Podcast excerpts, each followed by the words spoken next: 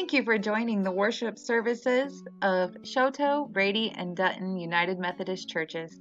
I'm Pastor Julie King, and I'm so grateful for digital technology that allows you to join us from wherever you are in the world.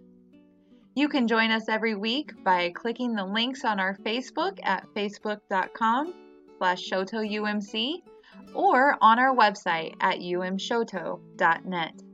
If you like what we are doing and would like to financially support us in ministry, you can find more contact information on our website, and again, that's umchoteau.net.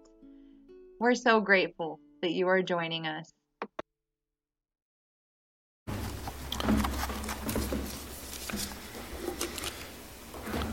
Our scripture reading for today is Daniel chapter 6, verses 16 through 23. Then the king gave the command and Daniel was brought and thrown into the den of lions. The king said to Daniel, May your God, whom you faithfully serve, deliver you. A stone was brought and laid on the mouth of the den, and the king sealed it with his own signet and with the signet of his lords, so that nothing might be changed concerning Daniel. Then the king went to his palace and spent the night fasting.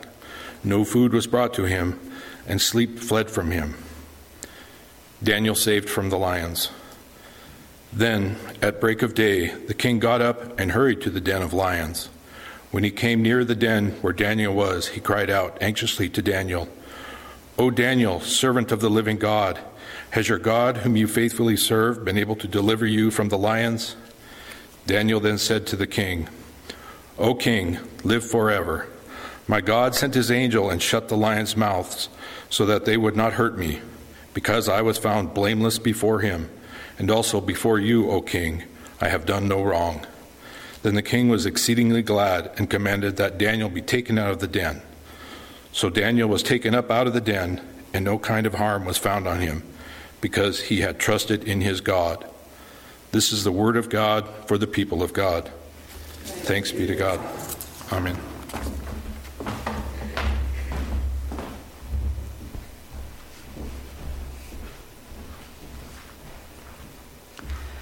Well, as you know, we are going through a lot of these childhood stories that we learn in our very young years in Sunday school, and we can't do this sermon series without talking about Daniel and the lion's den. This is one that I think we all know. It's also one that, for me growing up, I really used to just think of this more as a fairy tale type story I loved the idea of the lions. When I was really little, we would go to circuses a lot. And I remember getting to see a lion and a lion tamer at one of the circuses and thinking, those lions are huge. They would absolutely tear apart Daniel. There's no way that this story really happened, you know. But then I would reason with it and I would think, well, maybe these lions were more like Daniel the lion from Mr. Rogers' neighborhood. I used to love watching Mr. Rogers as a kid. And Daniel the lion was this sweet, soft little lion. I thought maybe that's what they were. As I grew older, I have a lot of different perspectives on the ways that this story can speak to me. But before we get to those, I want to just kind of retell Daniel's story. maybe for some of us, it's been a long time since we've heard the story of Daniel. Daniel was born, they believe, around 620 BC.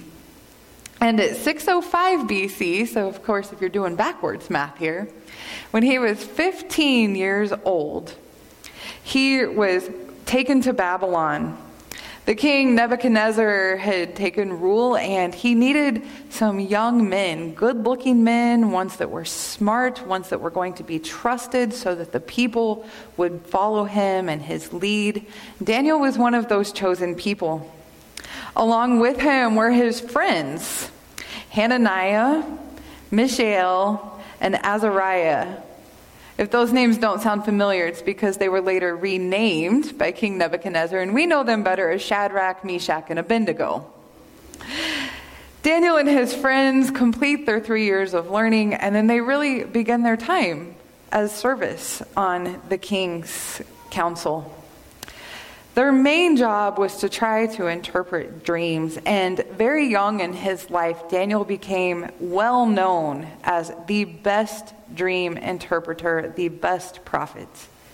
You probably all remember the story of King Nebuchadnezzar having the dream about the statue that was made of gold and silver, bronze, iron, and clay.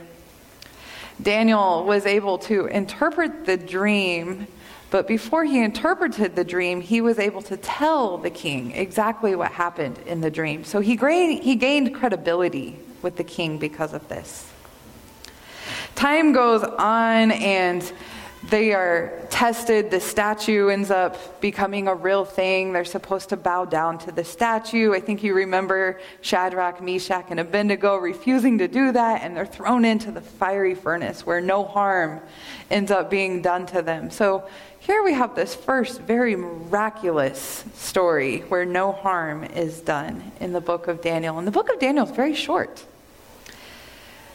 Daniel continues his dream interpretations, though. He continues serving the kings. He continues being very, very well known.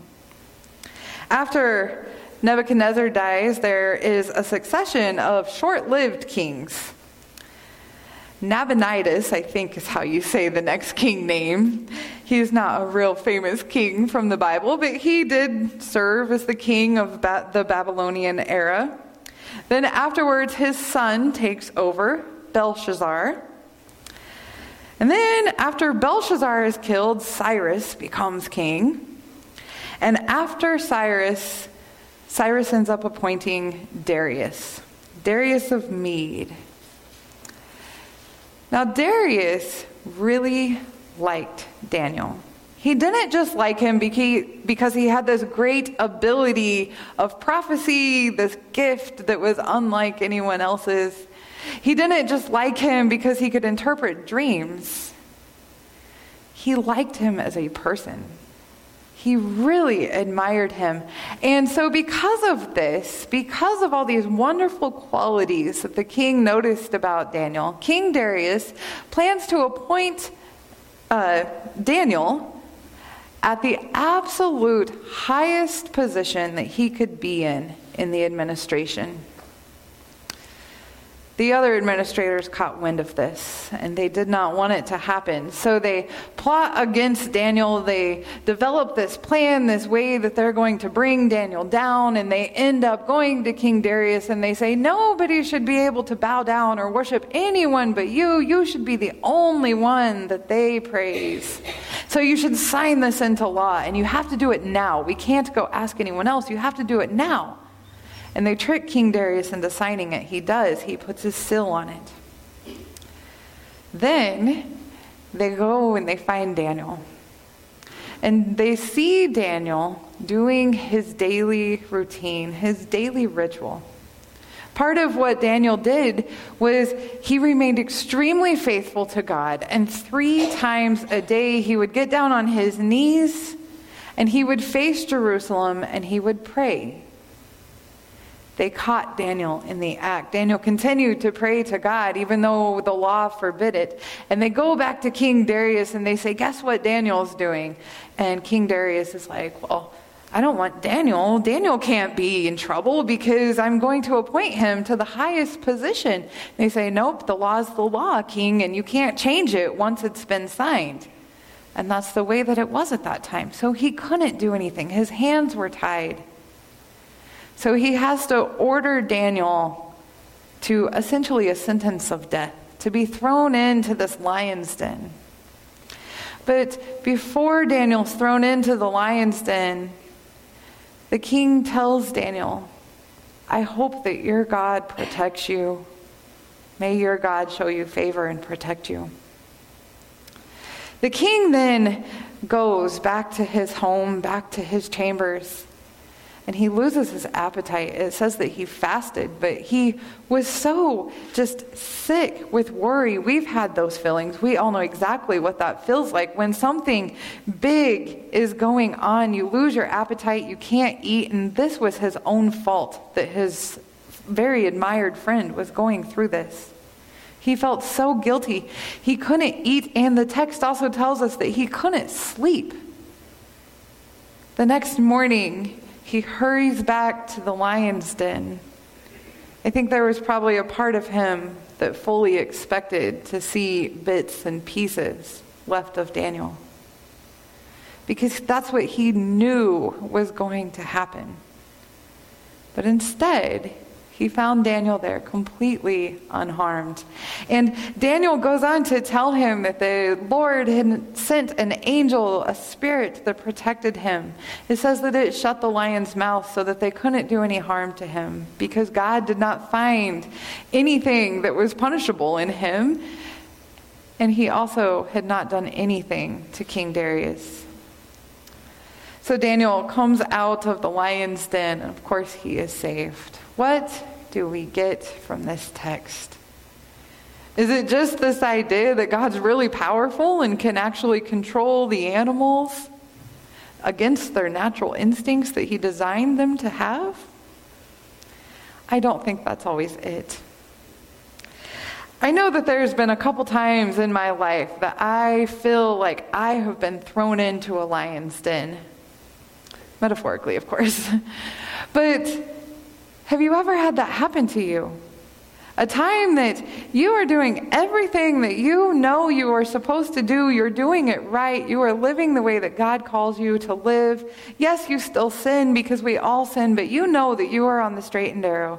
And then somebody comes along and they say something or they do something or a rumor starts about you and you are thrown into the lion's den and you are there and you are alone and you have nobody around you to help you fight this all that you are left with is God. Have you ever felt that way?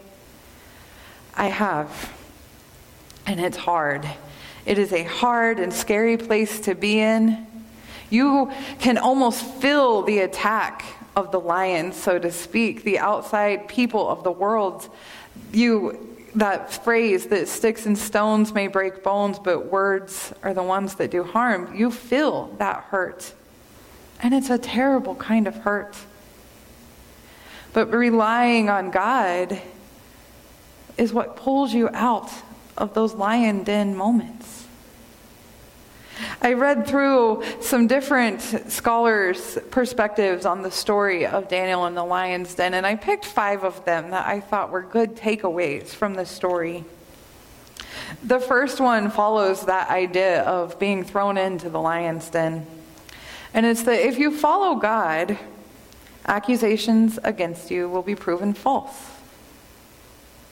Now, that doesn't always mean in a court case, obviously. This doesn't always have to be something that is breaking one of our societal laws.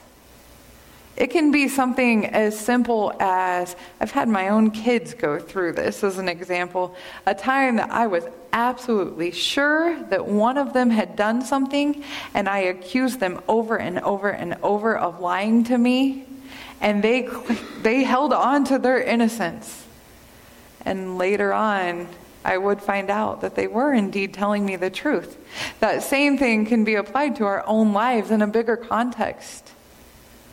When we hold on to our truth and who we are, God provides a way, and the truth does come to light. A second key point is that no matter what happens, don't give up on God. I'm sure that we've all had a point in our life that we felt like no matter what, God is just not showing up when it rains, it pours, and you have that snowball effect. It's like one thing goes bad, and then it just keeps happening and happening. And we cry out and we lament and we say, God, where are you in all of this? Because sometimes it doesn't feel like God is there. It is not that God is up there playing chess with our lives and moving us into those situations.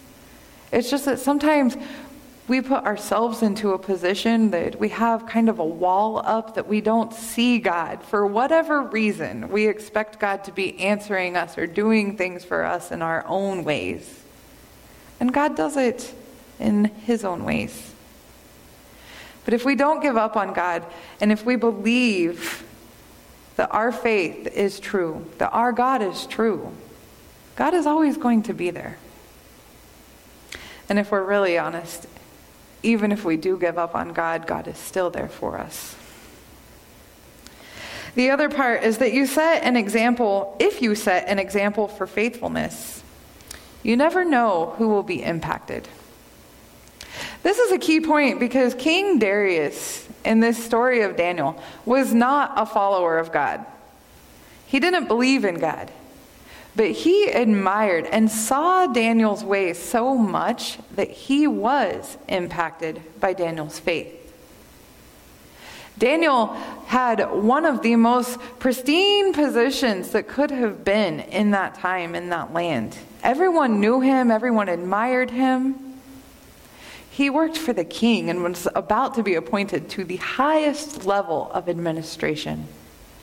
But he kept his faith in God he didn't let those ways of the world, the money and the power, pull him from God. He kept his faith very, very strong, and that influenced King Darius. As I was reading through different perspectives on this, there are some scholars that believe that when the text tells us that King Darius fasted and that he couldn't sleep at night, that perhaps he was praying. It doesn't say for sure that he was, but I say this every week when we do our time of prayer. I always say, Thank you for hearing our prayers, those that we speak aloud and those that we pray silently. And I do believe that in those moments where maybe we aren't praying aloud, maybe we aren't even consciously praying, God hears our prayers. Those moments that we are full of worry and anxiety, that we're losing sleep. God knows what's on our hearts and our minds. Daniel also influenced King Darius enough that even though he wouldn't admit that he worshiped God, he had faith in God as he told Daniel before going into the lion's den, May your God save you. He had a hope that God would. A fourth point, a fourth key point, is that your prayers for others in hardship are heard by God. This is part of what I was talking about with King Darius possibly praying for Daniel.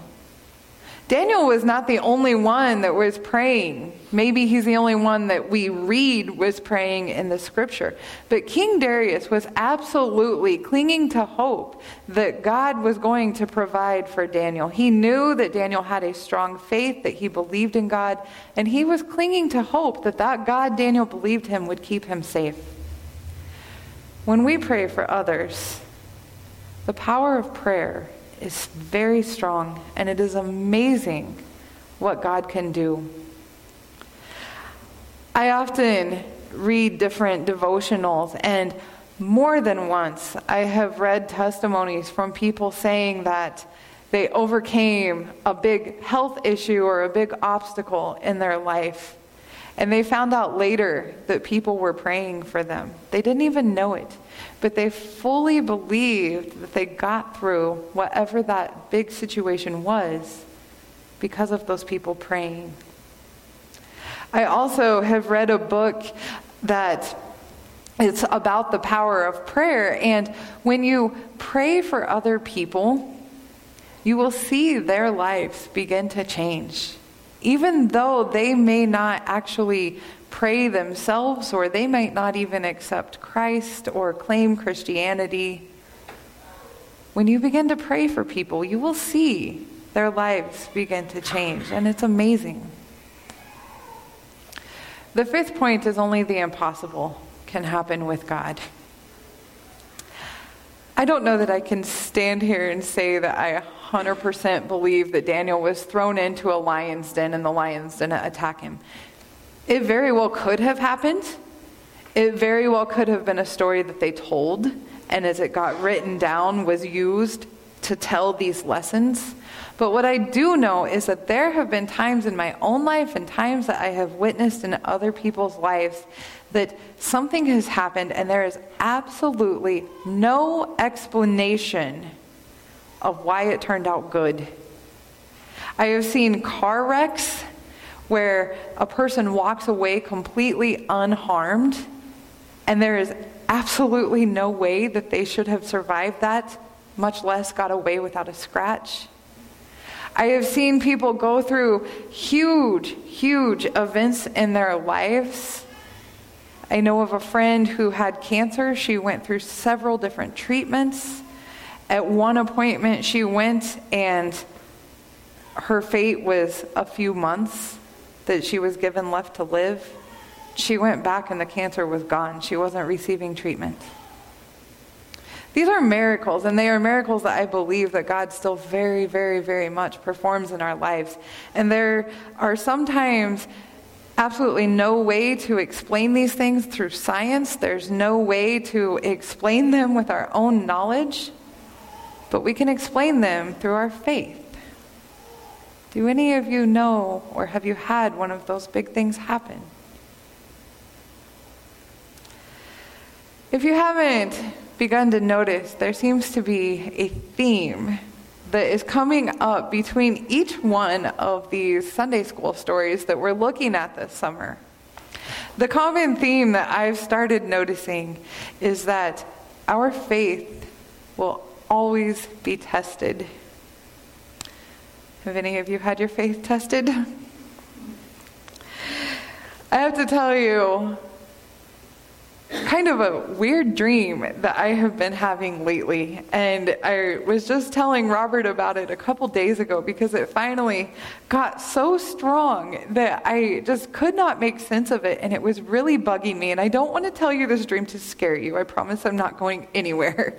But repeatedly for the last several months, I keep having this dream that I will have a conversation with Robert or my mom, or that I'll be standing up here and I will be telling whoever I'm talking to in my dream that I'm leaving ministry, that I'm done being a pastor.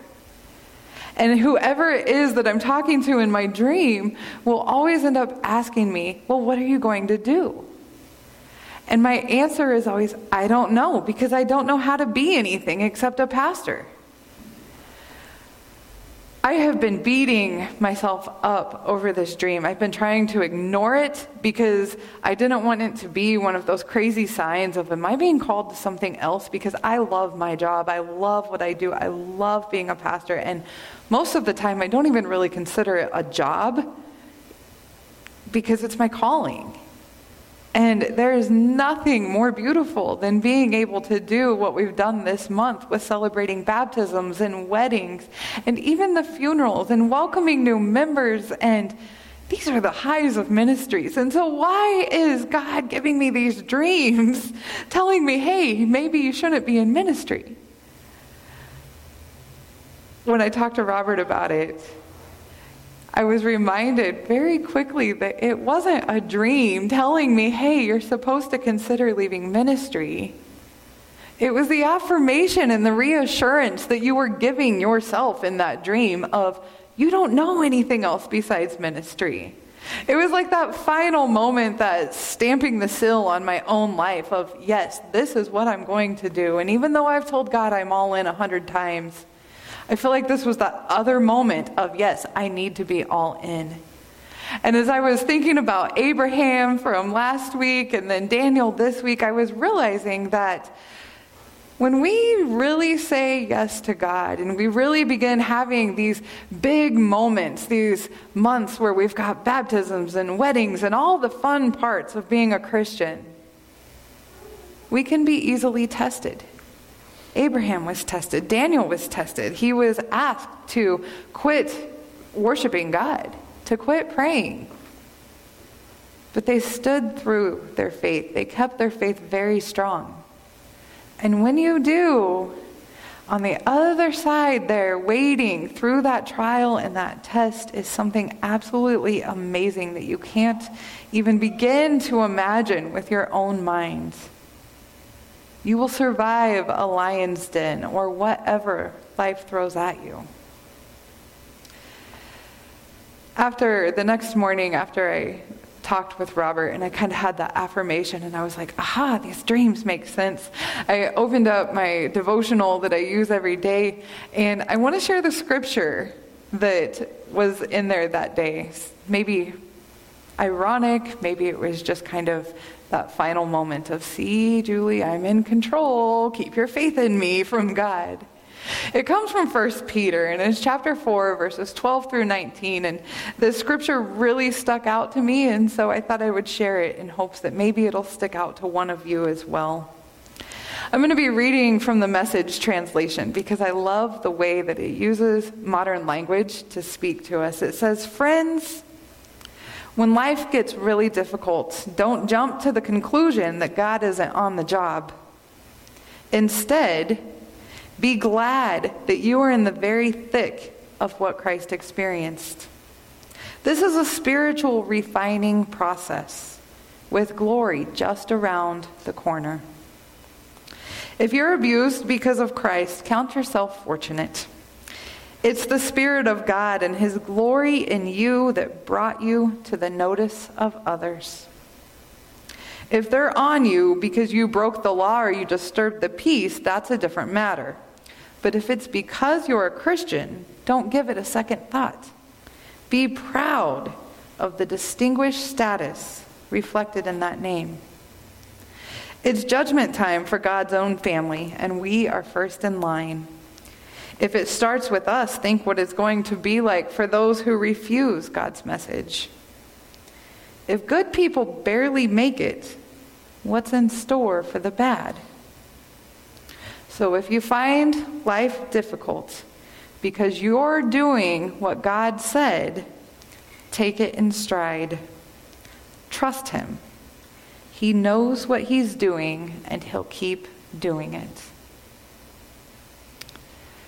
If you find yourself thrown into the lion's den, I hope that you will do exactly what the scripture reminds us, what the story of Daniel speaks to us that you will trust him. He knows what he's doing, and he'll keep doing it. Amen. Our hymn of reflection is Trust and Obey.